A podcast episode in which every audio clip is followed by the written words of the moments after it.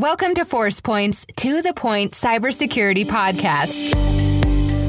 Each week, join Eric Trexler and Arika Pierce to explore the latest in government cybersecurity news and trending topics. Always covered in 15 minutes or less. Now, let's get to the point. Hi, and welcome back to To the Point Cybersecurity. This is your host, Arika Pierce, joined as always with Eric Trexler. And in person this week, Arika. Yeah, so let's tell our listeners a little bit of the behind the scenes of what's happening. So we're actually um, here in the Washington, D.C. area at Forcepoint Cybersecurity Leadership Forum. So we'll be doing a few podcast episodes today with some of the great guests and speakers they have here, one of which is uh, Kevin Isaac of Forcepoint. Hi, Kevin. Hey, how you doing? So, Kevin, thanks so much for joining us. This will be fun. Um, we were just saying this is our first time, of course, doing this in person. So, Kevin, um, I know we have a few things we want to talk to you about. So, let's just first start off. You've been doing cybersecurity, you just said, for 20 years? 20 years. I, you know, it started with, uh, with antivirus, you know, way back when. Oh, interesting. Uh, yeah, 1999, I can remember um, uh, the, the, the antivirus market starting to really kick off. Um, we were worried more about Windows 2000 at that time and the, and, and the move and what was going to happen to the clocks oh, wow. when we yeah. moved through 2000. right, right, I. And uh, I can remember actually um, uh, having a big discussion with the press where they wanted to know where every single vendor was going to be at midnight mm-hmm. uh, on, in 1999. It was uh, the most amazing, mm-hmm. surreal experience when you look back at it now. So, what's changed in 20 years? Number one thing. Well, everything or nothing. Well, we moved from we moved from infrastructure security, right, uh, where, where we were looking at viruses and firewalls, to information security, mm-hmm. where um, you know the data became more important. I can remember telling people that their data was more important than their PCs, and in 2001, people didn't believe believe me at the time. Um, and then, of course, right now we've moved through analytics security, where we've seen the rise of the machines, so to speak, and lots of an- analytics. And uh, the future holds more around behavioral security. How do we uh, analyze security risks based on people and data and entities' behavior? So it's been a big change in 20 years. So it's interesting. If you go back that 20 years, I was I too was in the industry, but I was on the IT side of the house, and these were IT problems we've redefined the space almost, in my opinion, and, and now it's cybersecurity and IT, and we look at them very differently, mm-hmm. Arika. Mm-hmm.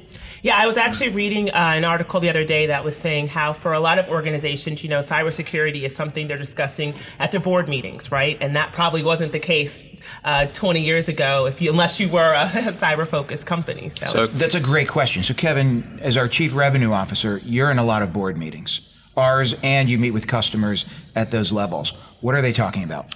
Uh, risk.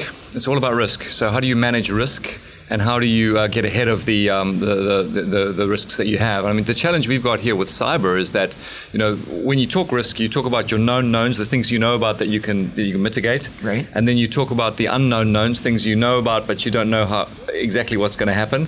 And then you talk about the unknown unknowns. Mm-hmm. and you cannot ever quantify an unknown unknown. And that's where cyber often sits. You know, uh, insurance firms right now are battling with how to how to actually underwrite cyber because you know it's it's a it's an evolving area and the actuarial science around being able to um, measure risk is still nascent in the in the in the cyberspace because mm-hmm. we don't have hundred years of uh, of data to be able to, uh, to map against it. So it's a, it's a really interesting uh, subject. I will say that boards of directors right now are asking for more and more from CISOs. Um, they're asking for quarterly, you know, moving from annual to, to six months and now quarterly briefings on do, cyber. Do you ever see a world where the insurance organizations will actually drive behavior in cyber for organizations? I think that's starting already. To get insurance, you have to do X, Y, and yeah. Z. It's like getting fit and making sure you get a reduction in your medical. Uh, you know, insurance. Great analogy, right, yeah. You know, right, so right. that's going to happen. That's going to happen. And are you seeing that? I know you shared an article. It starts. It starts. It's just starting, and um, I think that a lot more has got to be done. Some some insurance companies are underwriting some things right now, um, but it's uh, it's there's a long way to go. Okay. Yeah, I think um, you shared the article with Eric. Eric shared it with me, perhaps the one about the insurance companies that are now uh, collaborating together to yep. start doing um, essentially rating systems of yep. some of the cyber there, products and services that are out there. There are $4 trillion worth of policies out there already. Yep. I mean, that's crazy to me. I, I've seen statistics where cyber incidents cause six bill, six trillion, excuse me, T, um, in dollars in in cost and damage to the global economy. I think the stat that I last saw on the web was that it's about $148 a record Wow. If you think about the theft of, of, of piece, people's information. for data theft. Yeah. Which doesn't count outages or No. anything else. Or brand damage. You take a bank down or you take a government organization down. It's huge. There's some real Yep. cost there. Yeah. Wow. And so, in terms of um, when you're talking to you know just other um, to, to customers, organizations, do you feel as though you know the investment is um, it's more of the investment that needs to change in terms of their cybersecurity approach, or or is it the the actual approach or strategy? I mean, I think So I it's, always- it's trying to find out which which one is. I always map map cyber to to the, the real physical world. You know, and if you think about the, the the challenges that governments have had over the past few years with different types of attacks and and and and, and the effects on population. You know, when you go to the airport, you've still got to go through your baggage scanners and your metal detectors, and you've got your cameras, et cetera, et cetera. It's all going to happen.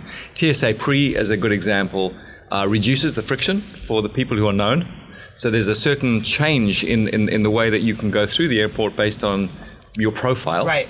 Um, but I think that if you look at the way the way uh, you know governments all over the world are dealing with some of the threats that are out there right now, they start to look at behaviour. They start to look at um, what people are doing. Um, you know, they'll be looking for for for changes in the way people are acting to to flag a, a potential risk.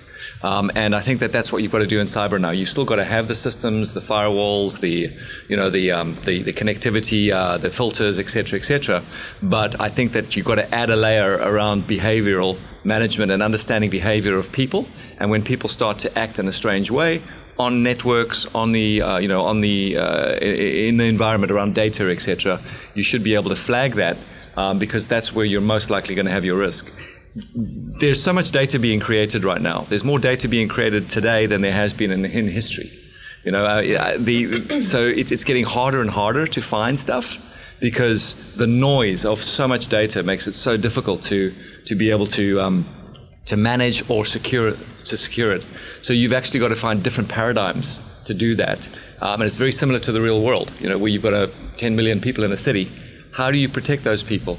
You can't just apply a basic uh, um, an, a, a- analytics to them. You've actually got to look for the areas where you think the most likely risk is going to going to be created, and it's just the same in cyber. That's a, that's a great point. I think it's lost on us too often. We, we, we want to go and buy something, but we really don't understand the problem we're trying to Yep. solve. We don't understand the risk level of option A versus option B or protecting a component of the organization.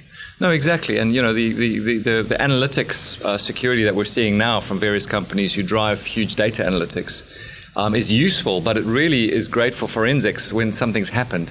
They're still not stopping the bad things happening before they happen. And the way to do that is to predict someone's behavior before they do it. And that's the big jump that we've got to make in cyber, just like you know the the the the, um, the agencies around the world are trying to do that with people. It's the same thing. So there are a couple of rules in cyber, right? The adversary only has to be right once. The adversary has first mover advantage. There are no silver bullets. How do we get to a point where we're actually protecting organizations, companies, agencies? What do you think?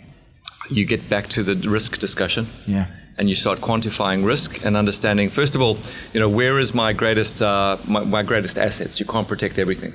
So how do i focus on the things that are the most important? How do i make sure that i've got a, a categorization of um, or classification of the things that are important? This stuff i'm not too worried about. Right. this stuff i'm a little worried about. And this stuff is like impossible to lose and Right. once you understand what that is then you start to apply your your your your countermeasures against the most important stuff you have That's and, where you focus. and try to manage the risk around that yeah Make sense, Arika? That makes sense. That makes perfect sense. Well, thank you so much, Kevin. We really appreciate you joining us today, our first live guest. So Oh, it's been outstanding. and Kevin has a radio background, so he's been schooling us. Um, yeah, thanks very much, Eric. You're welcome. Thanks a lot. You're welcome. it's always good to know some fun facts about our guests. So, well, thank you so much, and thank you to all who continue to listen to us. And we'll be back with another episode of To the Point Cybersecurity. Have a great day. Bye bye. Thanks for joining us on the To The Point Cybersecurity Podcast, brought to you by Forcepoint. For more information and show notes from today's episode, please visit www.forcepoint.com slash gov podcast. And don't forget to subscribe and leave a review on iTunes or the Google Play Store.